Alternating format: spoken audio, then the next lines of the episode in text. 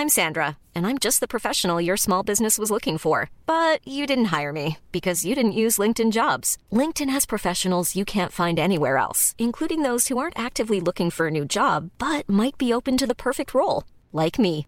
In a given month, over 70% of LinkedIn users don't visit other leading job sites. So if you're not looking on LinkedIn, you'll miss out on great candidates like Sandra. Start hiring professionals like a professional. Post your free job on linkedin.com/people today. Millions of people have lost weight with personalized plans from Noom, like Evan, who can't stand salads and still lost 50 pounds. Salads, generally, for most people, are the easy button, right? For me, that wasn't an option. I never really was a salad guy. That's just not who I am. But Noom worked for me. Get your personalized plan today at Noom.com. Real Noom user compensated to provide their story. In four weeks, the typical Noom user can expect to lose one to two pounds per week. Individual results may vary.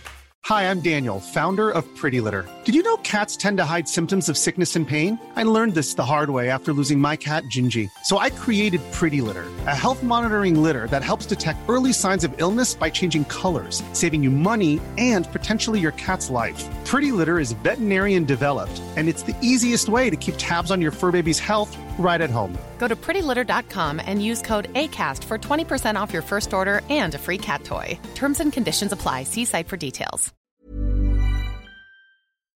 Herregud, livet rann ur mig när du svarade. Ja, det var riktigt professormalande. Ja, men jag var tvungen att försöka överrösta Peppe som blev så stressad Ja. över att eh, det är någon minut extra och någon, någonting utan, någon ram, utan ramarna Alltså här. fan att ni orkar era jävla rövhattar. Hur var det här då? Hur var det här då? Hur var det här då? Hur var det här då? Hur var det här då? Hur var det här då? Halloj halloj och välkomna till Hur var det här då? Nu ska vi se vad ni har gjort senaste veckan här. Eh, Viktor, jag vet att det har hänt lite roliga grejer för dig. Eh, release säger jag bara. Releasefest, precis. Ja, härligt. För, för boken så var det eh, partaj för den då och släpptes till, till besökare som kom, som kom dit. Förhands exemplar kan man säga. Och så var det lite dryck och eh, lite mer dryck och så umgänge och ja, folk hade trevligt och roligt. Eh, Mm. Mycket gäster och folk köpte den här boken så det är bra. Hur mycket folk var ni ungefär? Ja, det var nog runt eh, hundratalet. Åh kom jävlar. Ja, och eh, sådär. Och, det var lite trångt och varmt ett tag, men ja, väldigt, väldigt trevlig kväll. När släpps den ut till eh, pöbeln här, till oss vanliga? Ja, till populasen kommer den ut 16 maj i eh, butik och på nät och allt det där. Ska jag hänga på Så det är låset? bara börja, då är det bara att hänga på låset och beställa. Mycket bra. Kanske får en signerad av mig vid tillfälle. Kanske. Ja, så Kan du berätta vad den hette nu igen då? Götgatsbacken. Och det är en eh, poli, polisroman. Mm. Ja, Götgatan ligger ju då i, på Söder eller? Det är alldeles riktigt. Ganska känd gata på, på Södermalm faktiskt. Ja, men det är bra. När kommer den ut på ljudbok då? Är det samtidigt? Samtidigt, Bookbeat och Storytel. Mycket bra. Martin, eh, jag vet inte, ni har ju garvat och sånt innan här, jag fattar ingenting, men det var någonting med ljud då eller? Ja men det är väldigt, väldigt roligt. Vi, eh, för ett par år sedan här, vi får nog gå tillbaka till det är 2015 eller 2016, då hade vi eh, en grej som kallas för judomejlet. Eh, som gick ut och det blev stort i media också. Då var det nämligen någon anställd som ville informera om att det var polismästerskap i judo och klickade då i vårt interna mejlsystem där, skickade ut till alla anställda. Eh, och vilket gjorde att många började svara och undra varför de hade fått det för de var inte intresserade av judo. Och det växte väldigt mycket och många började skicka och svara att sluta skicka, sluta svara alla för att det belastar systemet och så skickar de själva ut till alla 22 000 anställda och till slut så mycket riktigt så gick ju systemet ner där då. Eh, Och nu i, i, eh, om det var idag eller igår så började det skickas ut en ny, då är det, då är det en polis, en driftig eh, uppe i allra nordligaste delarna i Sverige som går ut med lite rekryterings annons där via mejlen Han skriver lite att eh, en sån här chans eh, får man kanske bara en gång i livet i rubriken och sen eh, info då om att söka till eh, allra nordligaste delarna av Sverige. Eh, och så är det en beskrivning vad, vad man kan få göra och vilket spännande arbetsuppgifter. Och så har han då skickat ut det till, jag vet inte om det är alla anställda, men ett stort antal anställda i alla fall. Och då börjar ju det här igen, eh, som vanligt. Att det börjar skickas. Folk, eh, någon svarar tack för erbjudandet, men jag är kvar på eh, samma ställe ett tag till. Och så svarar de alla anställda då. Och sen är det någon mer längre ner, någon som börjar tröttna, eh, precis som sist, att sluta svara alla, det kommer belasta systemet. Och så skickar de det själva till alla igen då. Det är, det är väldigt roligt. Det är intern humor, men om man vill veta mer så kan man googla judomail så kommer man få lite artikel om det sen senast och så. Fan vad grymt. Jag gissar att till nästa poddavsnitt så är detta medialt också för att den här tråden har ju också börjat få ordentlig fart i skrivande stund. Det är ganska många. Det är någon här i den här gruppen som också har bidragit till det här. Naturligtvis. Vem är det då? Nej, vi, ska, jag, vi ska inte outa folk. Vi ska ändå bejaka tystnadskulturen inom polisen. Ja men det blir Ja, lite just det, ja. roliga svaren då. Är det någon som bara svarar kort där att jag vill köra skoter. Ja. Sen är det någon som, eh, åh det hade varit grymt och kul att frysa året runt. Och lite sådana här olika svar får man här då. Så att, ja, det blir spännande Alltså man har skickat till alla i hela Sverige. Det är helt. Det här kommer krascha. Skönt, slipper man sitta på mejlen imorgon. Ja, det är bra. Nej, så det var det Eh. som eh, är roligast just nu, top of mind, eh, Micke. Mm, härligt. Eh, lilla Peppe då? Vad har du gjort? Ja, men den lille Peppe han är ute på sin lilla eh, eh, Eh, tur till, till eh, polisutbildningarna. Vi har ju en, ny kull med aspiranter som kommer ut här i början av juni. Och då eh, är jag ute och träffar dem inför att de ska komma ut och informera lite kort om vad som väntar och vad man ska tänka på och eh, lite med löner och avtal och sådär. Och eh, förhoppningsvis reder ut alla de eh, frågetecknen de har så att de känner sig lite mer trygga när de är, sen kommer ut. Eh, Så det är ju fantastiskt roligt att träffa dem. Ehm, och lyckönska dem på vägen här. Ehm, för det är ju en jäkligt rolig tid som väntar våra aspiranter. Sen så har jag varit med i en fokusgrupp här i förra veckan ska sägas. eh, Där vi pratade om, eh, ja men för oss som jobbar på IGV då, hur vi kan eh, göra för att bli bättre. Ja, ingripandeenheterna. Vi som Okej, kör radiobil. Vi är ju sex turlag som eh, täcker dygnet runt bemanningen där. Så en från varje turlag som eh, var med och pratade om hur vi kan bli bättre på att eh, ja, men göra bättre för, förstahandsåtgärder på, på brott i nära relation. Eh, och lite där kring och jag fick vi- vidga våra tankar och sådär. Så det är väldigt roligt att vara med i en sån grupp. Jag, jag brinner ju för de här frågorna och tycker att det är jätteviktigt. Så det, det känns jättebra. Kul att kunna bidra. Förhoppningsvis så leder det till något gott. Det var det lite vi pratade om i ett avsnitt ju. Mm, ja, precis. precis. Så, eh, bara, bara en jättesnabbis där Peppe. Du har varit med, hur länge har du varit med, när de har kom, kommit ut om man säger? Eh, Ja, men jag har jobbat med de här frågorna i vad är det, 11 eller 12 år. Så jag har ju träffat, eh, ja det är många tusen kollegor nu. Och det är ju jättekul att kunna ge dem en första hjälp på vägen så att säga. Ehm, Mm. Nej, jag, jag tycker det är fortfarande väldigt, väldigt roligt att, att, att, att jobba med de här frågorna. Så det, det är skitkul. Det är mycket resande, många hotellnätter lite här och var, men riktigt, riktigt roligt. Härligt. Nadim då?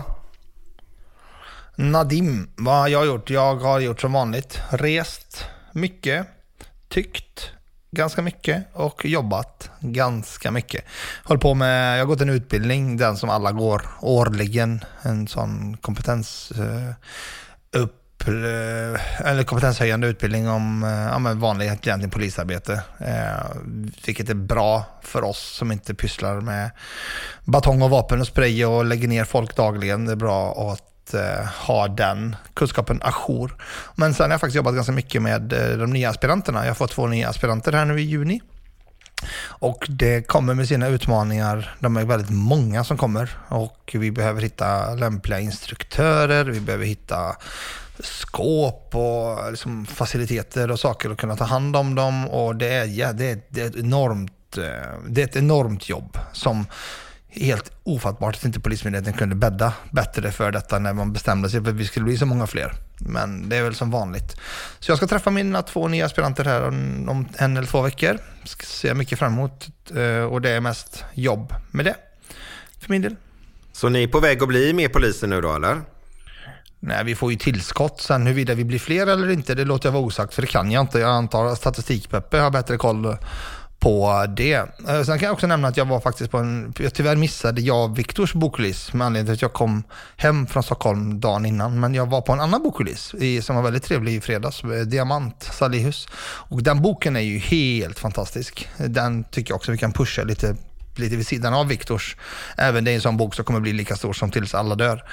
Så den, eh, det var väldigt intressant, träffade väldigt många otroligt intressanta människor på den releasen. Och det, ska, det är intressant att nätverka på det sättet tycker jag. Så det var kul.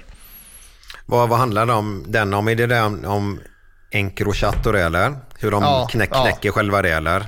Ja, exakt. Och lite, alltså, den är ju, den är ju, det är krimjournalistik at its best. Liksom. Så att, eh, det är otroligt bra. Jag har, inte gått, jag har inte gått igenom hela än ska jag säga, men jag har tagit del av ganska mycket som Diamant har gjort eh, inför och läst ungefär halva boken. Mm. Ja, lite annan genre än Viktors bok. Och Micke, du har ju också varit ute på eh, trevligheter. Ja, jag, jag drog ju till Liverpool där en snabbis. Eh, ja, det är väl lite gubbigt kanske, men, men eh, det är alltid kul att kolla fotboll och dricka öl i fyra, fem dagar. Eh, men jag ska bara ta en, en liten grej där som var väldigt trevlig. Jag satt med Bros Grublar och drack bärs i två timmar och snackade skit. Eh, tänk, Den är riktigt tung du. den är riktigt tung ja. Det var ju magiskt. Tänkte han och Glenn Hysén skulle överträffa varandra i historier vet du. Vem, vem är han för oss som inte är Premier League-nördar? En av världens bästa målvakter Genom alla, tiderna. alla, alla Jo, tider. det är sant Världens Nadim. bästa målvakter. Ja, världens mest omtalade målvakter kan väl säga då. För han var väl, eh, han var ju känd för att vara ute och flyga lite grann på planen på, på, på 80-talet. Han kunde ju från världsklassräddningar till att släppa in världens konstigaste mål. Men sen, sen, sen var väl han lite mutanklagad där ett tag. De hade väl lite filmer, BBC eller någonting på honom. Han satt på ett hotellrum och tog emot en, en kasse med pengar och lite grejer. Men, men eh, det kan hända eh, vissa personer tydligen. Men han var alltså en ikon i, inom fotbollsvärlden, Nadim. Eh, du får googla honom. Inom delar av fotbollsvärlden. Ja, men han, han var den första eh, syd, eller af, afrikanen då blir det väl? Eller? vad, nu fan, nu står det stilla. Jo, som, som var, blev den stora fotbollsstjärnan Okej. i, i England. Så bara en sån sak. Vi ska gå till dagens lyssnarfråga. Hej, tack för en intressant podd. Jag har en fråga som jag misstänker att ni kanske kommer tycka lite annorlunda kring. Vad tycker ni om Dumpens arbete? Skulle gärna eh, höra era olika infallsvinklar kring målkonflikten i att upprätthålla principer versus att vara beredd att röra sig i de juridiska och moraliska gråzoner för att exempelvis förhindra övergrepp. Keep up the good work, hälsar Fredrik. Ja, Dumpen. Ska jag förklara vad Dumpen är? Någon som är bra på att förklara den där? Om inte alla vet vad det är. Dumpen är väl en nätsida driven av en eh, Patrik Sjöberg och en kvinna som heter Sara Nilsson, tror jag att det är de två som ligger bakom. Sen har de väl säkert hans andra medarbetare, men det är väl de som frontar den. Och de mer eller mindre exposar eller lockar fram eller provocerar fram eh, olika misstänkta pedofiler helt enkelt. Locka fram dem i ljuset med medel som eh, är omdiskuterade och omdebatterade. Det är väl den beskrivningen, bästa beskrivningen jag kan ge, tänker jag. Och sen lägger de ut dem på nätet och lägger ut hela konversationen, hur de har gjort, vad som har sagts. De maskar ju det sexuella innehållet såklart, för de vill inte göra sig själva skyldiga till brott. Eh, ja, det är väl det jag kan säga. Ni får gärna fylla på om någon vill säga något mer om det. Jag fick för att jag har eh, anhöriga som bor i närheten av en som blev eh, Eh, uthängd i Dumpen där eh, nyligen. Så att, därför, jag har inte varit inne på den sidan innan och, och följt det riktigt. Jag har inte riktigt koll på deras arbete. Eh, men då var det, blev det ju, eh, det var en som blev avslöjad där då och eh, filmad eh, och sen så eh, lades det ut såklart då. Och, eh, i, i det, eh, den lilla staden där det hände, då blev det ju där där personen bodde blev såklart angripet och klottrat och skadegörelse och eh, människor som liksom vallfärdade dit och körde förbi och låg på jättemycket. Så det blev en jättestor sak och påverkar ju hela bostadsområdet såklart. Sen tänker jag att det påverkar ju även anhöriga och, och eh, ja, alla de bitarna ur den aspekten. Eh, sen kan jag bara känna rent så här som polis, så det är ju inte så det, man vill att det ska gå till. Det ska ju gå till på ett rättssäkert, riktigt sätt. Och det handlar inte om att man, det är klart att man vill att alla som begår den typen av brott ska åka dit och få hårdast möjliga straff såklart. Men, men det ska inte, kan inte ske som att eh, det är 1500-talet eh, vi lever på. Det är med den invändningen jag har. Men tyck, jag, jag kan tycka att den funktionen de uppfyller, det är ju egentligen en lucka i kanske lagstiftning eller skydd för våra, några av allra svagaste. Och det, det, det tydliggörs ju ganska tydligt eh, med deras Eh, metoder på något sätt. Alltså det, finns, det finns ju ett ganska dåligt skydd för barn som är utsatta på det sättet. Det, det, det, kan vi väl inte sticka under stolen med. Så då blir ju deras metoder något slags ett alternativ som av vissa kan accepteras för att man anses förhindra det genom att använda skam eh, och lynchmobs eh, anda för att förhindra de här brotten. Eh, ja, alltså, jag, jag, jag, jag, tycker av principskäl för att man jobbar som polis och man tycker liksom att rätt ska vara rätt på liksom, rättsväsendevis. Så, så är det svårt att skriva under på det, men jag tycker att de sätter fingret på en lucka som finns. Eh, som behöver på ett eller annat sätt tätas till. Jag menar, vet man, känner man någon som jobbar med de här frågorna inom polisen så förstår vi hur otroligt mycket det är att hantera. Så vår kapacitet är ju ganska låg där också, antar jag. Och, och det här är ju ljusskygga figurer och ganska ofta um, alltså, kapabla att gömma sig på något sätt och rör sig i slutna forum, så det är svårt att komma åt.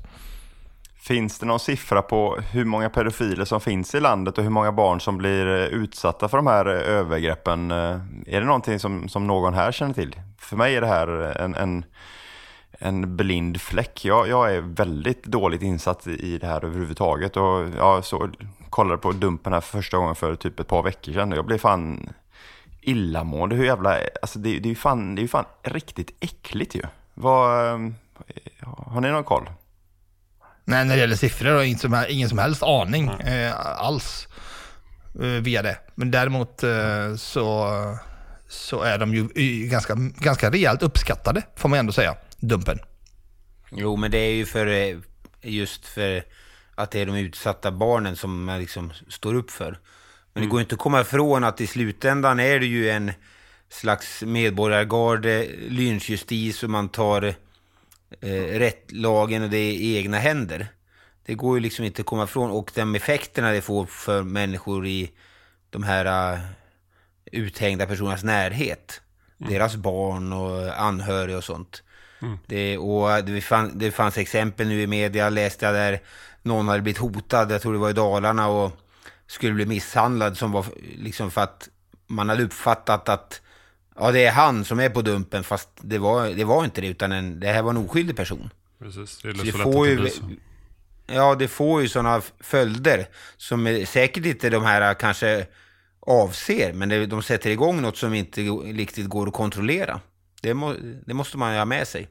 Ja, jag, jag kan säga, jag, jag vet inte riktigt vilket ben jag ska stå på. Å ena sidan så tycker jag det är jävligt bra. Man gör liksom vad man kan eh, för att skydda just barnen och bara bara vetskapen att kanske bli uthängd på en sån här sida över att man vill, vill göra både det ena med andra med barn borde ju avskräcka ett visst antal kan man ju både eh, hoppas och, och tro. Eh, Ja, jag, jag... jag, tror inte det gör det. Jag tror inte det har någon påverkan på det mer än att man ändrar sitt beteende eller hur man, eh, att man ändrar sin taktik eller vad man ska kalla det. Jag tror inte det, de är ju så sjuka eh, störda de här personerna så att jag tror inte de bryr sig om det. Jag har sett kritik där de som har kritiserat har sagt att, eh, att det blir istället en form av brottsprovokation, att det kan vara personer som som eh, förmås ta steg som de kanske aldrig hade tagit och så vidare. Det kan inte jag heller bedöma, men jag vet att de som invänder mot Dumpen brukar anföra det bland annat. Ja, precis. Att de pushar fram det lite grann. Jag har också hört det, men jag kan inte heller säga att det är så. Men... Ja, det är sor sorgligt rakt igenom i alla fall, är det ju helt klart. Eh... Men menar du då Viktor eller, eller övriga också att de mer tar kontakt med gubbar som de vet och, och, känner till eller skapar de en profil och sen så blir de kontaktade eller hur? Nej, de skapar en... De, de har väl fake-profiler där, där de utger sig ja. för att vara unga, unga killar mm. eller ja, tjejer. Jag vet inte exakt, men där de är unga och sen är det väl... Det behövs de säkert inte gör så mycket. Det är säkert massa snuskumrar som liksom eh, hovrar där och liksom tar kontakt. Liksom. Men sen vet inte jag riktigt hur konversationen har sett ut. Man får väl inte se dem i sin helhet. Varför Jo, men det får man. De Det lägger man ut på hela det. konversationen i sin helhet. Det, det, det är Okej, väldigt ja. öppet. Det, det är tyvärr as som är där ute. Eh, Men det är ju så här, det, det råder ju inget tvivel om. Och att, att det är liksom as och, och liksom som vill eh, utnyttja barn. Men Mm. Ja, och då är vi kanske där då. eh, Helgar är ändamålet medlen. Den diskussionen liksom. Mm. Ja, det- Och det, kan, det, det finns säkert det är rätt många som tycker att det gör det, helt uppenbart. Jag har ju haft ett ärende där jag via sociala medier faktiskt har fått tips som man inte har kunnat blunda för. Som jag har skrivit in till ett tips, som ett tips om ett sånt här ärende. Skrivit in som ett tips, kontaktat en person som jag vet jobbar med de här typen av frågor. Eh, och liksom haft mer eller mindre connectat de här personerna med varandra. och Där man har kunnat lämna den här, det här tipset direkt liksom. Men, men informationen, eller det, slutresultatet blev egentligen att eh, det, blev inte, det blev ingenting från polisens sida, det gick inte att bevisa och så vidare. och så vidare. Den personen blev såklart väldigt, väldigt besviken och väldigt, väldigt arg på ja, oss då, eller polisen. Den tog ut sin frustration lite grann på mig. Eh, och sen så visade det sig att den personen hade vänt sig till, till Dumpen och fått bättre hjälp där. För att Dumpen jobbar ju, anta- antar jag, på tips som de får och så sen letar de upp olika individer som de sen fiskar fram då, eh, som de säger det. Och fått, eh, de fick ju så, som de säger, napp då. Och lyssnar man på den personen så är det liksom svårt att inte förstå att men det här är en person som den kände som den var utsatt. Det är klart de är känslomässigt engagerade och så vidare. Men som, som person som jobbar för rättsväsendet och rättsstaten och, och de, de principerna som vi håller efter så hade det varit fantastiskt bra om vi hade kunnat hantera den, de frågorna och vi hade kunnat liksom på något sätt använda de tipsen och få fler lagförda och förhindra sådana brott på mer, på mer lagliga sätt liksom, som inte liknar lynchmobb och som också skadar inte bara de personer som utsatt, utsätts utan även hela deras anhöriga och deras familj och barn och namn och den grejen. Liksom. Ja, för det, det är ju ett jäkla svaghetstecken att vi inte kan prioritera sån här grov brottslighet som det ändå handlar om och, och, och där, där målsäganden faktiskt kan få men för livet och till och med i vissa fall ta livet av sig. Och visst, det har ju också med lite med lagstiftning vad vi får och inte får göra och det här är lite som du var inne på i början här, det sätter kanske lite fingren på vad vi kanske till viss del saknar och och vad, vad övriga samhället kanske vill se mer av och sådär. Så det, ja, jag tycker inte det är, en, det är inte en helt lätt fråga oavsett hur man än vrider och vänder på det. Jag lyssnade på ett väldigt intressant avsnitt eh, på, av P1 Dokumentär som handlade om, det heter pedofilforskaren på Darknet.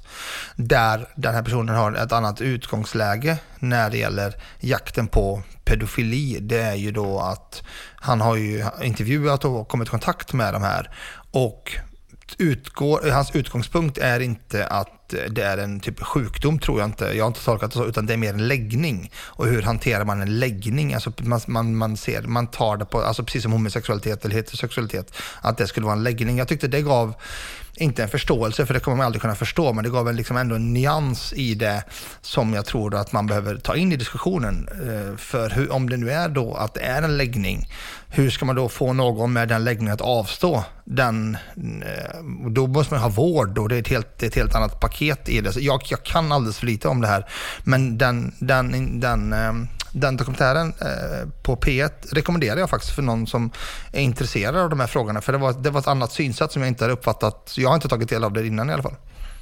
Jag ska bara innan vi vi avslutar det här med Dumpen nu ska vi rekommendera Patrik Sjöbergs bok då Det du inte såg. Eh, jag tror att den kom ut 2006 när han släppte sin version då för han själv är utsatt för detta och han pratar just i själva idrottsrörelsen för många av dessa pedofiler drar ju sig dit ungdomar finns då. Så den boken då, det är väl bok nummer tre vi tipsar om i detta programmet nu tror jag. Eh, så har ni inte läst den så kan jag verkligen rekommendera att läsa den. Och den handlar inte bara om det, det handlar om Patrik Sjöbergs karriär. Och du är inne på 80-talet igen som jag älskar då. Så gillar du höjda på 80-tal så bara därför kan du läsa den eller lyssna den då. Eh, men vi går vidare då till själva kändisfrågan. Hej på er! Det här var Håkan Törnström från Törnströms restaurang i Göteborg. Jag har ett par frågor till er eh, som eh, jag skulle vilja ha lite svar på. kaffefika, får man bjuda en patrullerande polis på det? Eller blir det ett eh, jädra liv då och, på eh, vissa? Eh, sen har jag en annan fråga här. Eh, uniformer, eh, vem designar och vem väljer färgen på dem? Kan man göra dem i annat än mörkblått? Två extremt begåvade frågor eh, som skulle vara kul att få lite svar på. Ha det gott! Eh, gillar ju den här frågan verkligen angående mutor och kaffe. För jag själv blir bjuden på ganska mycket kaffe eftersom jag är målare då. Och det är ju faktiskt så att bjuder man på lite fika till målaren. Eh, alltså en, en glad mage blir en glad målare. En glad målare målar lite, lite bättre och gör lite, lite finare jobb. Så eh, jag kallar det inte muta, jag kallar det faktiskt eh, att göra magen glad då. Men eh, jag blir bjuden på det ofta. Men hur ser det ut för er poliser? Är det därför jag har behövt eh, bättringsmåla lite hemma hos mig, Mikael? Så är det. Att jag glömde kaffet Bor man där. där du bor och inte bjuder på kaffe, då får man faktiskt bättringsmåla efteråt. Ja, jag, jag ber om ursäkt igen. Jag hoppas att jag kan Mm. få åtgärda. Ja, men eh, tackar så mycket för den frågan. Från en, eh, en eh, riktig kändiskock. Och dessutom så är han ju hängiven Frölunda-fan också. Jag har träffat han på Frölunda-matcher flera gånger där. Väldigt bra. Eh, och eh, jo, men man får ju faktiskt bjuda en polis på kaffe. Eh, men det beror ju lite på också. Man får inte göra det om om eh, man sen säger om du kommer hit patrullerar här lite oftare så får du alltid en kopp kaffe. Eh, skulle någon säga så till oss då får vi inte ta en kopp kaffe där. Men om det är att man eh, eh råkar av vägarna förbi eller någon annan anledning att man eh, patrullerar någonstans eller att man rör sig på någon plats kanske. Att det har hänt något brott och att vi står där och bevakar länge.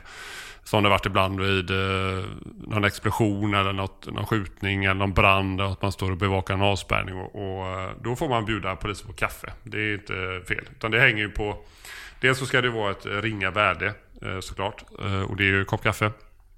Och sen så får det inte vara att det är något förbehåll såklart. Då, att man ska göra någonting. Utan det är ju en myndighet. Så att eh, man får vara lite försiktig där bara. Men just på kaffe så eh, med tanke på hur billigt det är så brukar man...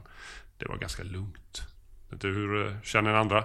Ja, men det, man, det man bör ställa sig frågan eh, när man tar emot något, som så brukar i alla fall jag tänka, är att om jag nu tar emot den här, skulle jag göra någon skillnad på den som jag har fått den av eller någon annan? Och skulle jag nu åka på ett larm eller liknande till den här adressen, skulle jag ha en, en annan syn? Och kan jag säga nej på de frågorna? Då tycker jag så här, nej, men då, då är det för mig inte känsligt. Sen så är det såklart, ja, men en kaffe, nej det, det är liksom ingen stor grej för mig. Eller om jag skulle få en, en cola eller något. Det, det kan jag med, med gott samvete ta emot. Men kommer han ut den här kändiskocken nu med en oxfilé provençal då liksom och ger dig? Vad, gör- vad gör du då? Njuter av en av de bästa köttbitarna i stan. Men det här är ju inte, det här är en ganska, det är en jävligt bra fråga och, det är, och i Borås har vi ju haft faktiskt eh, två fall av misstänkta mutbrott på ganska kort tid som har, eh, ja, men det- nu har det rört sig om kaffe och det, ja, men det har varit andra omständigheter som jag inte orkar gå in på nu. Men det är ju en, dels så finns det en aspekt i att den psykologiska aspekten är att när någon bjuder dig på någonting, oavsett om du kan svara ja eller nej på de, de frågorna Peppe som du svarar på så finns det en psykologisk aspekt i att vi har det liksom ryggmärgs bete eller beteendemässigt inpräntat i oss att man vill ge tillbaka. Eh, även om den personen aldrig kanske inte vill begära tillbaka. Säljare använder det här knepet. De delar ut en goodiebag när du går förbi en, någon slags telefonförsäljare för att de vet att det ökar incitamenten för att du ska känna att du vill ge tillbaka och stanna och prata med dem och då får de en ingång. Så att om det är uttalat som det som väl var på en lokal snabbmatskedja här i stan när jag började som polis att det var alltid gratis kaffe där. Och då visste de att de fick regelbunden polisbesök. Det var inte uttalat. Men till slut så tog det, tog det stopp. Liseberg hade ju, när jag började som polis, att man fick gå in gratis bara man visade lägget. Då fick de ju fler poliser på plats när vi sparade 100 spänn, det var inträde eller vad det nu var, och komma in. Så att det behöver inte vara uttalat, men man får det, det behöver inte ut, det, gör väl kanske, utgör väl kanske mutbrott, men, men, men motivet när man tar emot det behöver inte vara, eller förstår du?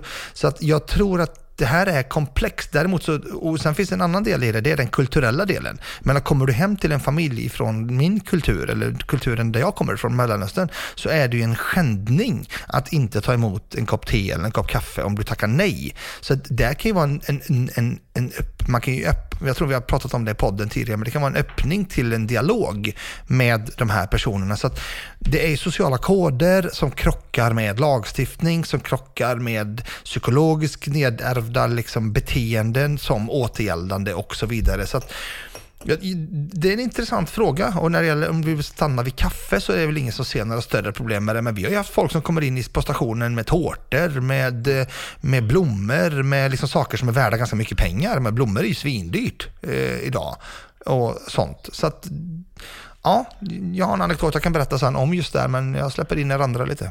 Om man ska vara lite torr och dra själva eh, brottsparagrafen bara så vi får den. Så alltså, mutbrott är den som är arbetstagare eller utövar uppdrag och tar emot, godtar ett löfte om eller begär en otillbörlig förmån för utövningen av anställningen eller uppdraget döms och tagen av muta. Så att om man gör det liksom för, då, eh, för sin utövning av anställningen eller det uppdraget man har. Det är ju där det hänger på lite grann och sen värdet. Så att, eh, mm. ja, och så har vi den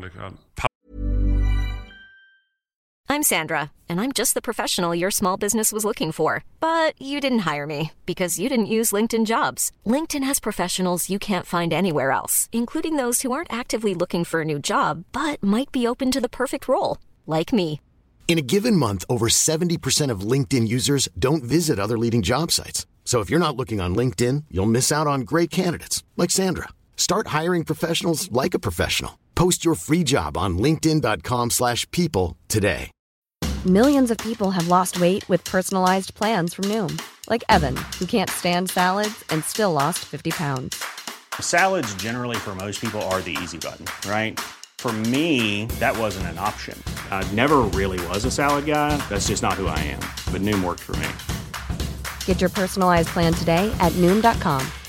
Real Noom user compensated to provide their story.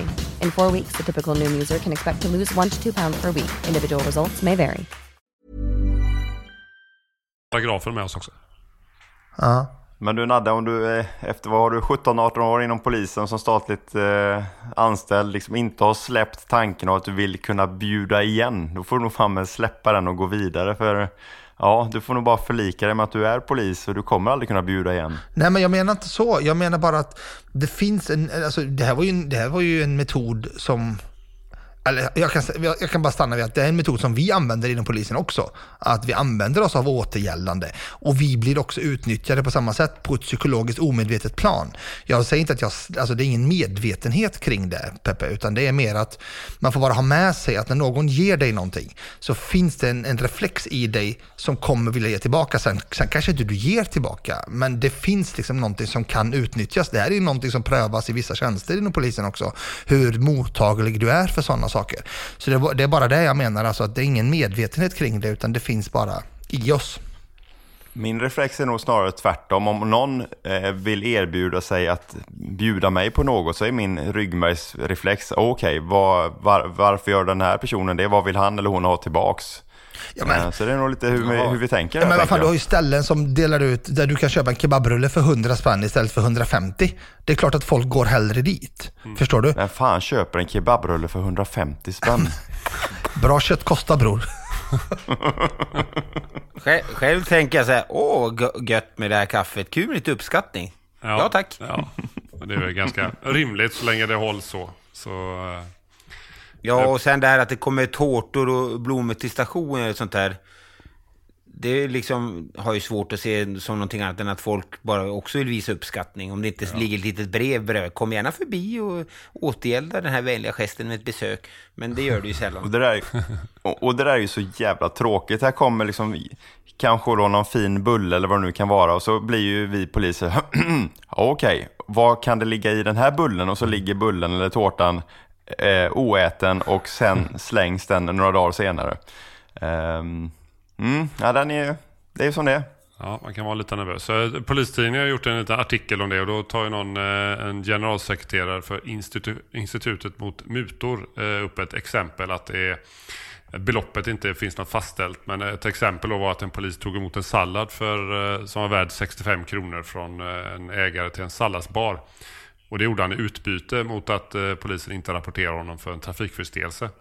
Eh, men det är ju ett solklart fall. ja, Så Ja, att den är ju liksom ingen tvekan Sen finns på. det såklart gråzoner, men, men eh, där är man ju helt ute och cyklar. Men, så att, eh, ja, det finns ju några som är riktigt korkade och gör väldigt tydliga dåliga saker, tyvärr. Är det inte situationsbaserat mycket då? Jo, det är väl förmodligen. Jag menar, Omständigheterna. mm. Om, om ni har hjälpt mig med en grej eller någonting och så vill jag vara tacksam och så är ni svettiga och rätta och jag bjuder på lite cola och is. Jag menar, det kan ju inte vara så farligt. Nej, det hade inte varit så farligt. Nej. Ja, men det är Då just är vi du- fortfarande du- på du- ringa värde liksom. Ja, och Ja. sen är det också så, du, du gör ju det efteråt. När du redan Ja. har fått hjälp. Då är det liksom Mm. så här, du begär ju inget, utan du säger så här, du är, du är med, tack för hjälpen. Fan vad Ja. schysst, här får ni lite cola. Det, det blir en skillnad att säga så här, här får ni cola, men hjälp mig sen då. Mm. Det är ju en skillnad i de två liksom förfarandena. Men, men rätta mig om jag har fel här nu Nadde, Ja, men visst fel. har vi en ge, ge, gemensam vän som, som faktiskt fick en sak i efterhand. Det var inget fog för liksom den kollegans agerande ute på plats. Fick sen en grej i efterhand, eh, tog emot den och blev sedermera fälld. Var det inte så? Jo, precis så var det. Och, och jag blev riktigt förvånad. Alltså jag, I min värld så där lärde jag mig något nytt. Jag trodde inte det var ett brott. Sen så kan man ju alltid diskutera lämpligheten och så vidare. Eh, men jag blev väldigt förvånad där. Ja, men, vad, tog han emot en Porsche eller en kexchoklad? Det ju- måste, där finns ju ledtråden liksom, varför det blev... Ja, nej, det, var ing, det, var ingen, det var ingen grej av större värde. Det var ett par hundralappar, mer än så var det inte. Kontanter alltså? Nej, nej, nej, nej. Det var en, eh, jag har för mig att det var en tårta. Ja, det låter ju jättekonstigt att man får en tårta i efterhand. Ja, nej, jag, jag får Ja, alltså, tårtor, nej, men jag får det- tårtor av, av liksom när man har lämnat dödsbud. Är, är det en muta då Viktor. efteråt? Nej, gosse. Nej, men det finns, det finns omständigheter kring det här som både är knepiga, men som också, det, det, var, så, det var så här. Eh, det här är ju en färdig, en färdig rä- rättegång och allting kring det, så det är färdigt och allt sånt där, så det är inget så. Men det var en, en, en eh, kollega som släppte en rapport eftergift kan man säga. Eh, och sen i efterhand så fick han en, en swish. Eh, Där det stod Ja, typ okej, så här, ja. Just det, köp en just tårta. Tack, tack. Eller det var schysst eller något. Jag vet inte exakt vad det stod. Eh, Köp en tårta. Och då gjorde den eh, kollegan det. Köpte en tårta. Och, och bjöd andra på va? Ja. Ja, Precis. det var ju faktiskt... Men det måste ju vara den här pen, pengaöverföringen på något sätt som, som stört det där. Och det här var ju, det var ju en hastighet eh, som låg till grund för det här ska ju sägas också. Ja. Så det var ju ett, ett, ett, ja, ett, ett, ett av våra mildaste brott man faktiskt men, kan det- begå. då. Men det är ändå så här, tänker jag, liksom, det blir... De måste ha sett det att det blir ändå kopplat till en faktisk liksom, så här, tjänstutövning som pågått där en- den här personen varit inblandad. Att liksom så här, när det, där det finns en, att det är en konkret omständighet att ja, han körde för fort, fick rapport eftergift, ba, ba, ba. Än att liksom så här, åka, och någon kommer säga, fan jag tycker ni är bra, här ställer jag en tårta. Förstår, förstår du vad jag menar? Det, det finns ju ändå kopplat till hans tjänsteutövning här. En klo där. Absolut, jag förstår det. Och det är det de måste ha sett. Och även om jag också tycker, va, ja, han- han hade ju fått rapporteftergiften ändå och det här skedde efteråt. What's the big deal? Men det, det måste ju vara det som är grunden på något sätt. Ja, jag, jag också, hade också fått, jag hade också för mig att mutbrott var liksom ett utbyte av, alltså, av tjänst, att han släpptes för att han visste att han skulle få pengar i efterhand eller något sådär. Men det här var ju något som var, ja, jag vet inte, jag, jag, man, man lärde sig något nytt av det där. Det är en ganska, ganska tragisk händelse helt ärligt. Det var, jävla, det var en bra kollega och, och det var, jag tyckte, nej, det var, det var, det var tråkigt eh, alltihop det där. Men när jag var, när jag var eh, ganska ny i tjänst, jag har jobbat ett år eller något sånt där, så stod jag som supporterpolis och så jobbade jag på Älvsborgsläktaren när AIK var på besök. Och då var, eh, då var kommenderingschefen med ute med oss två, eh, med oss två eh, supportpoliser. supporterpoliser. Och när matchen är igång, då är det liksom enda gången man får en liten paus och då kan man käka och sådär. Och då, då sa jag, ska vi käka liksom? Ja, men jag, jag kan åka, åka och fixa, eh, jag kan köpa kebab. Eller jag kan hämta kebab, sa jag. Eh, och det jag hade missat, det var ju att den här kommenderingschefen, han var ju chef för, för SU. Eller dåvarande interna. Eh, och han bara, nej men jag, jag bjuder på kebab. Nej men, nej, men alltså, det, är min, det är en släkting till mig som har det, är min, det är min farbror. Liksom. Det går inte, om jag skulle komma och vifta med pengar framför honom så skulle han ju slå mig. För det, och då, då blev det lite, men, nej, men det, då blev det lite diskussion där, men är inte, det där kan inte jag släppa. Liksom. Det där är ju mutbrott, brukar du hämta pengar, mat där? Jag bara, men alltså, mm, och så fick man ta de här kulturella delarna och, och, och hela den grejen. Så det blev en rätt intressant diskussion utifrån ett polisperspektiv, utifrån ett familjeperspektiv eh, och så vidare. Så att det slutade med att, jag kanske inte ska outa hur det slutade faktiskt. Det kanske, känns, det kanske är dumt. Det är för övrigt en legendarisk eh, kommenderingschef, det lever fortfarande kvar. Han hade några bevingade ord han brukar avsluta utsättningarna med. När man drar utsättningen och berättar om alla hemskheter som kan hända på fotbollen och man är orolig för ditten och datten så, så avslutade han alltid med att eh, det kan ju gå bra också. Brukar han avsluta med. Så känn för det. Positivt.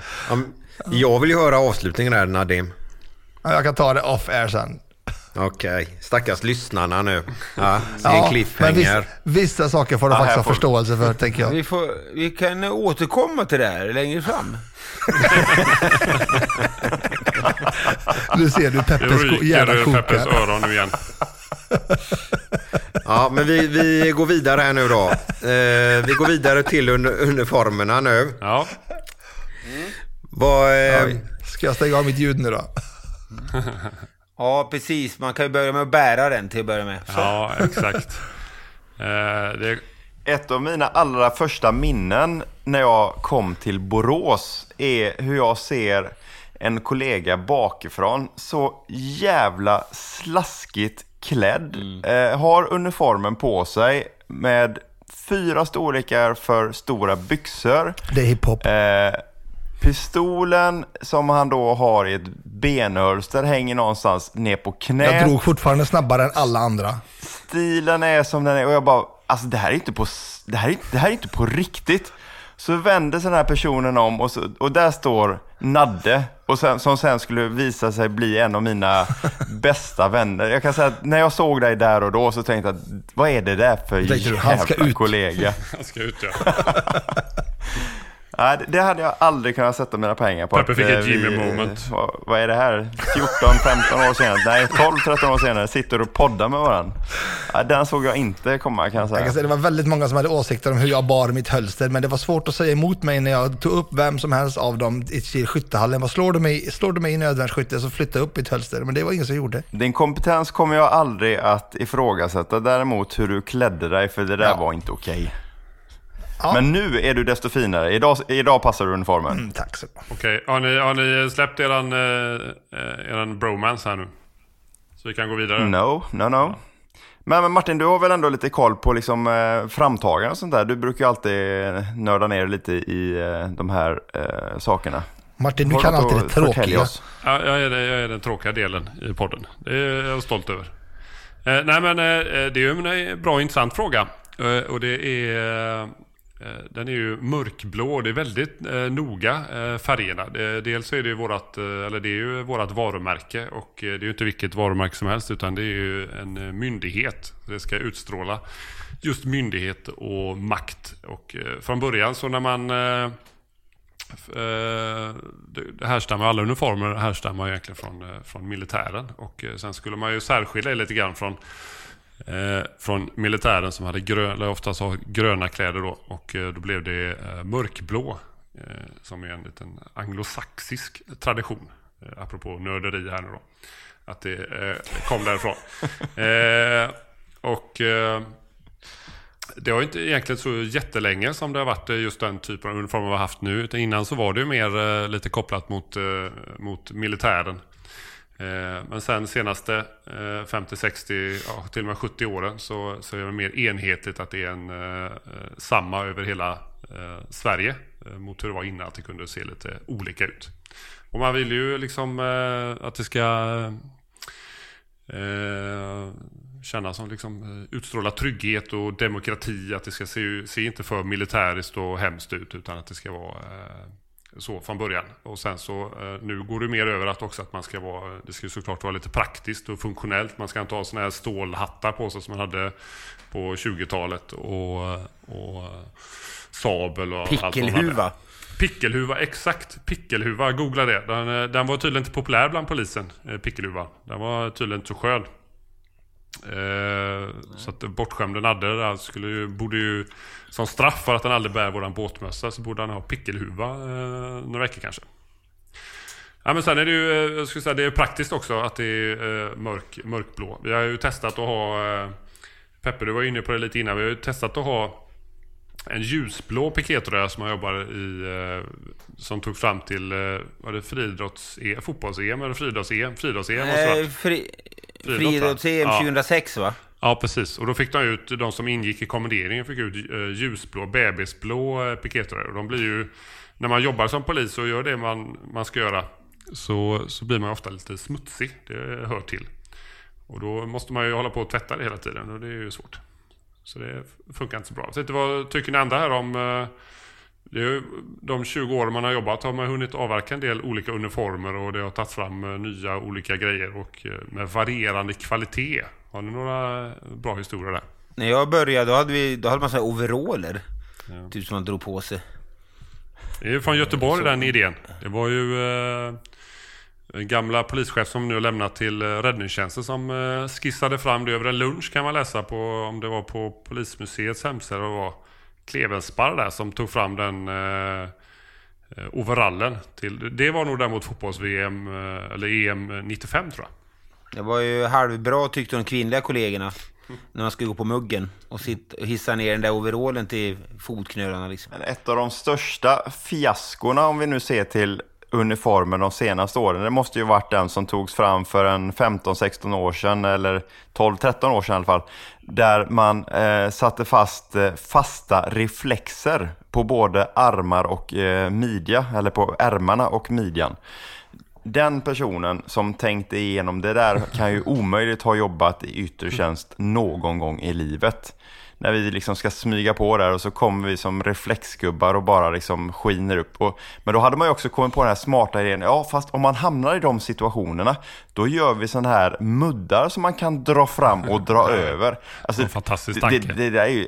En det pappersprodukt. störst- Ja, det, det, ja men herregud vad ogenomtänkt det var. Men däremot de som har plockat fram dagens uniformer, de har ju faktiskt gjort jobbet. De är ju både snygga och, eh, och sköna och bra på, på de flesta Ja, sätt. det har blivit väldigt mycket bättre. För några år Ja. sedan så var det ju eh, då var det lite mer militäriska för då drog man åt dem längst ner på byxan och vissa hade ju de till och med nedstoppade i kängorna. Det såg lite tråkigt. Nu är de mer raka och eh, täcker liksom skon som en vanlig byxa. Så jag tycker också det är... Fast det är väldigt många som drar åt dem runt, runt där nere. Ja, men...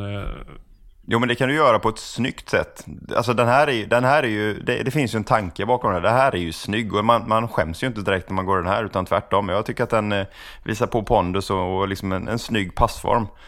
Eh, det som är lite intressant också med uniformen. det är att, eh, att det är mm, Ja, det, det, det går ju lite diskussioner, nu, nu var det ett bra tag sedan som man diskuterade med just att vi inte ska ha mörka uniformer för att människor som har fly, flytt krig eller andra polisstater, att de får liksom ett minne från förr och så vidare. Och så har man liksom gjort en liten poäng att vi inte ska se ut sådär. Och, Var har du sett den? Det där är en icke-diskussion. Vad fan har du sett den? Någon obskyr Twitter-tråd eller? Nej, men jag, ja, det, var inte, det är ju inte så att den diskuteras eh, månadsvis, men eh, ja, det var några år sedan och då, det drog igång. Sen så säger jag inte att, att det har varit eh, liksom, att det är ett stort problem, men det har ändå lyfts från eh, människor med invandrarbakgrund att de får liksom, flashbacks från, från eh, krig och så vidare. Och, Ja, jag kan väl tycka någonstans att, att det, det viktiga här är ju att, att vi har en funktionibel uniform som går att jobba i och framförallt för vår säkerhets skull. Eh, sen så är det såklart beklagligt att någon associerar det med hemskheter från, från förr, men oavsett hur man än vrider och vänder på det, vi, vi kommer ju alltid oavsett när vi kommer till platser eller och hur vi än går klädda, att väcka känslor och reaktioner. Eh, men- det har ju som sagt, det har ju diskuterats och som sagt också, det, är ju många år sedan, men, men ändå.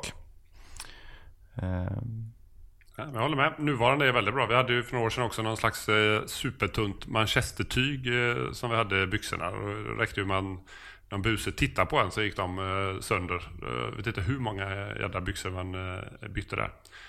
Men nu känns det som man har eh, tänkt till lite. Det är ju, brukar ju, de bra grejerna brukar komma först från eh, typ insatsstyrkor och hundförare. Och, och det gör ju våra grejer nu också. Att det börjar där. Lite bättre smutsavvisande och sådär. Sen så inser de att ja, alla, alla kanske behöver det. Eh, Så nu, eh, Det är inte länge sedan jag bytte bort mina sådana byxor, eller den uniformen rättare sagt. Jag är ju en icke-materialist. Jag tänker, tycker att man ska använda sin uniform tills dess att den är obrukbar. Jag är inte som de här som oavsett vilket hämtar ut ett nytt plagg så fort det bara kommer. Utan har man något funktionibelt då använder man det punkt slut. Vi ska liksom inte bränna myndighetens pengar på, på sånt här. Men ja, ni känner säkert igen det. Kollegor, Ja, ja. ni har vissa kollegor som alltid ska ha det nya, det senaste oavsett vilket. Du kan precis ha hämtat ut en, en, ny skjorta eller liknande. Kommer något annat då ska den ut, punkt slut. Fullkittade. Ehm, Det är mm, som eh, ja, men de sämsta skidåkarna i skidbacken. Det är ungefär samma, samma princip. Det, det, men det, det, det är ju synd att det är så. Det har ju liksom skapat att vi kan ju inte ens, vi kan inte hämta ut någonting från, eh, från förrådet i stort sett eh, utan att ha rekvisition på det.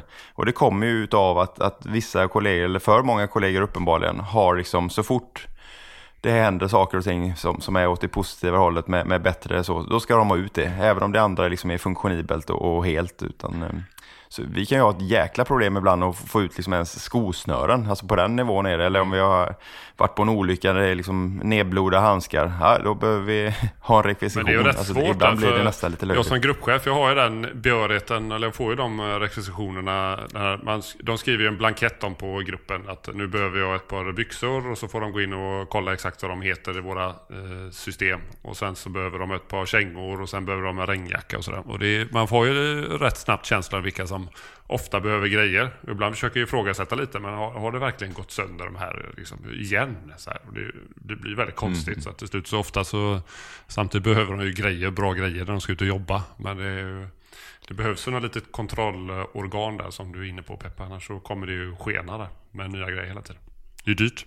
Ja, vi ska, vi ska liksom inte missbruka skatte, skattebetalarnas pengar. Ehm, så man hade önskat lite mer av vissa kollegor. För det har ju liksom satt käppar i hjulet för, för andra som inte gör det. Just det här med enkelheten och också all den här dokumentationen för att liksom, och hela den här processen. Visst, det, det kan tyckas vara en enkel sak, men det, ja.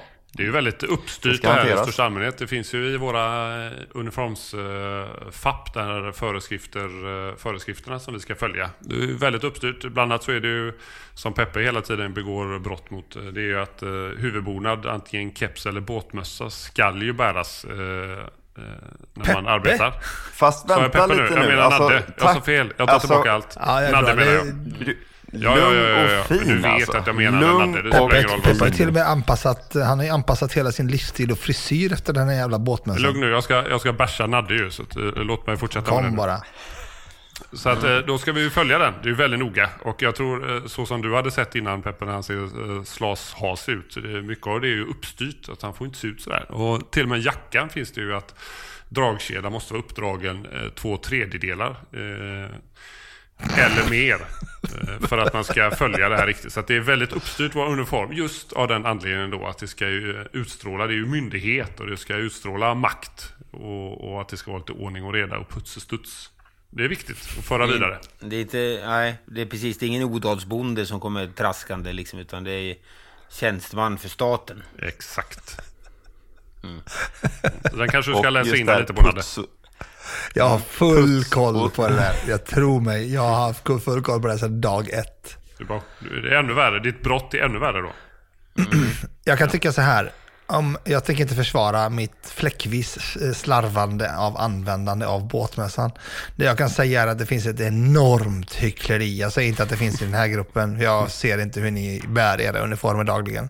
Men jag kan säga så här, många av de som tycker har jävligt mycket åsikter om hur jag bär min, eller att jag inte bär min båtmössa till exempel. De har ju själva rätt mycket avsteg ifrån polisuniformen. En av dem som har högst, gapar högst om att jag inte bär min båtmössa, den personen vägrar använda den nya namnlappen som ska vara på- påklistrad som inte ska innehålla den svenska flaggan. Den får vi inte använda. Men den tycker han, den personen då, att den är tillräckligt viktig för han att bära.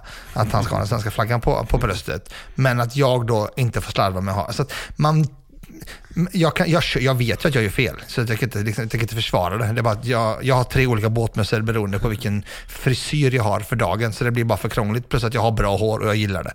Så att, men, men det blir det är ett enormt hycklande på hur folk bär sina uniformer, hur de har åsikter om hur andra bär sina uniformer. Någon som bär sin uniform till punkt och pricka, pricka uppdragen, tre, två tredjedelar och allt det där. Ja men absolut, jag kan inte argumentera emot en sån person. Men de flesta som har åsikter om hur jag bär min uniform slarvar rätt mycket själva med saker som ändå anses vara acceptabla. Och det tycker jag, det gör ju att jag liksom bara, mm, okej, okay, absolut. Men är det sagt att alla ska ha sitt efternamn på eh, bröstet? Det vet jag inte. Eller vad menar du för namn? Ja, men man har, det finns ju sådana här... Eh, man måste ju inte ju... ha det, men det, om man ska ha det så finns det ju en fastställd namnlapp man ska ha så att säga. Så att... Ja.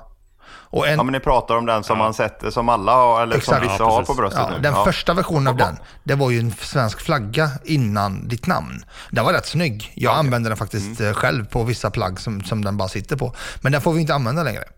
Eh, till exempel. Men den, är ju, den anses ju vara mer okej att använda än att slarva med blå. Alltså, mm. Det är bara ett, ett, exempel. Folk har patches till höger och vänster med svenska hjältar och till ja, höger, alltså massa så coola patches. Och det är också ett brott mot uniformsfappen. Men de får inte, alltså, så att nej, det är visst. Varför? Ja, varför får vi inte ha svenska flaggan? Vad, vad är det som har sagts ja, det får vi där? inte ha. Det får, vi får ha det vid, eh, när man har uniform eh, och genomför utlandstjänst som polis. Då får man ha svensk flagga på uniformen. Men inte i Sverige av någon konstig anledning. Jag tycker vi borde ha den på ena armen. Det är ju fint. Det är konstigt. Det är verkligen något att vara stolt över. Och framförallt ja, om myndigheten tog fram dem. Det, det, det, ja, men det, det, det, är väl otroligt ja, jag fattar. Jag fint också uppdrag du har att företräda det, det, svenska statliga. Alltså, det är ett av de finaste, tycker jag, Absolut. yrkena man kan ha och faktiskt företräda ja, men hela samhället. Och, vill inte ha en bild på kungen också uppklistrad på bröstet? Det gillar jo, ni. det vill jag. Kungen pryder mitt eh, skåp, i, mitt ja, klädskåp. Jag blir så glad varje gång jag ser honom. Kommer till jobbet och njuter. Men var det inte någon sån eh, hashtag båtmössa för ett tag sedan som rullar på Twitter någonting? Att man skulle visa sin båtmössa någonting. För det är ju lite heligt med båtmössan där. I alla fall de rättrogna eh, ser till att ha en eh, hela sin karriär. Att det gör ont i hjärtat om den försvinner. Medan andra tycker bara att det ska mm. vara ny, eh, ny fräsch hela tiden. Eh, det är lite olika jag tappar, ju min, jag tappar min efter 20 år. Ja men den, då kan du inte ha mått bra du. Nej, och det hemska var att jag gjorde när jag lutade mig ut en buss för jag skulle vinka åt en skolklass. Så märkte jag inte. och så åkte den ut där och sen ja, kom vi runt ett kvarter liksom så jag bara fan brände tillbaks, men den var ju borta när ungarna plockade upp den och ligger vi hemma i något pojkrum nu liksom. YB Södermalms Jag trodde att jag hade tappat bort min, eh, ja, min efter påskkravallen när vi kom hem där efter fyra dygn på resande fot och jag var ju så in i helvetes trött och jag hade ju lagt den typ i, i byxfickan, men jag var så jävla trött och, och liksom ur, urlakad så jag, jag springer runt liksom hela stationen, in och upp och ner och ut. Och bara fan också. Och jag mådde faktiskt riktigt dåligt tills jag dagen efter när jag kom till jobbet, eller när jag kom till, till jobbet då, nästa gång, insåg att bara, nej men den var ju inte där. Det var, det var som en sån riktig lättnad. Men, men en lite rolig grej. Vi, vi hade ett, eh, en kollega för ett tag sedan så äh, står vi, jag vet inte fasen vi har, vi hade någon insats i alla fall, så började det regna, han har båtmössan på sig.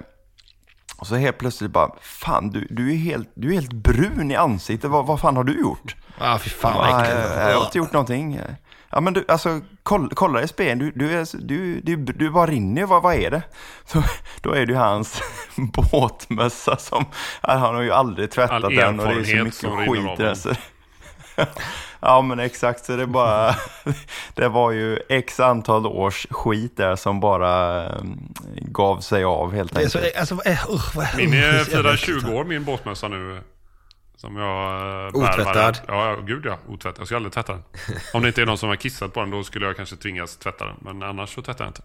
Men jag måste här bara ställa en fråga där angående era uniformer. Vad har ni för ansvar? Alltså, Får ni hänga av er hur ni vill och så eller hur, hur funkar det? Om man, om man tar ett eh, vapen förstår jag att ni inte får göra då, men hur är det med uniformen? Alltså lägga ifrån sig det och så? Ja, när man är inne på station får man. Men du kan ju inte liksom lassa av dig grejerna när du sitter ute på ett fik. Nej. Och man ska ju inte, man ska undvika att tvätta i till exempel gemensamma tvättutrymmen om man bor i ett eh, flerfamiljshus och tvätta i allmänt tvättutrymme där. Då får man ju vara jäkligt försiktig där så att det inte försvinner. För det används ju, kan ju användas vid brott och lura människor. Och Och då tvättar du grejerna hemma eller? Du kan tvätta på station. Ja, det är inte alla stationer som erbjuder tvättmöjligheter. Ja, jag det är- tvättar Det är hemma. ju en ständigt... Det är ju en ständigt, ja men du bor ju i hus, när- vem fan ska gå in och sno din... Men jag tvättar ju på eh, station. Ja, jag tvättar ju på station uniform. Ja men det är inte alla stationer som har den möjligheten och det har varit en snackis på, på eh, rätt Ibland. många stationer. Västra Götaland är, Västra Götaland är urpolisland eller? Nu pratar vi inte bara Västra Götaland och Region Väst men... Men nu eh, rekryterar ju Norrland det- så vi kan passa på att svara på den här det och hoppa dit istället. Det kan ju passa på att nämna att mejlet eh, fortsätter. Och samma person som tidigare förresten, jag bara flikar in här, var jättearg för att man skickar ut till alla och själv skickar ut till alla. Har gjort en ny påminnelse om att det, Hon att det är ännu argare. Och sluta skicka till alla och så skickar hon då till alla. Det är fantastiskt. Ja, nu har jag 12 mejl här, fan då. Ja, det var eh, dagens avsnitt. Eh, vi har hunnit eh, avhandla en del eh, olika frågor i vanlig ordning. Eh, nu måste vi eh, runda av här. Vi har en del eh, mejl att svara på och vi tänkte faktiskt också passa på, eh, det finns ju, det är ju ypperligt att göra lite reklam för podden eh, i det här ljudmejlet. Och det tycker jag ni andra ska göra också. Eh, gör så mycket reklam ni orkar, eh, våran podd, om ni gillar den. Och sen avsluta med också, vi har inte nämnt det så mycket, men vi är väldigt, väldigt tacksamma för de eh, mail och eh, meddelanden vi får via sociala medier och eh, våran eh, mail om eh, att ni uppskattar podden. Det blir vi väldigt glada för. Vi läser såklart allting där, så fortsätt gärna med det. Eh, så tack så mycket och så hörs vi nästa vecka. Hej då! Hej då! Hej, hej. Hej då! Hej, hej. Hey, let's be careful out here. Ja, hur var det här då?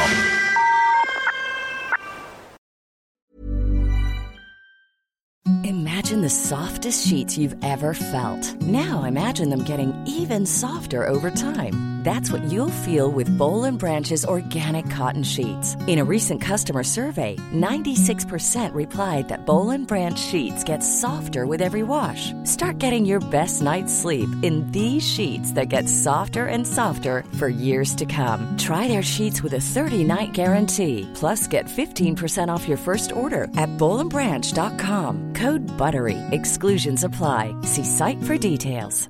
Even when we're on a budget, we still deserve nice things. Quince is a place to scoop up stunning high-end goods for 50 to 80% less than similar brands.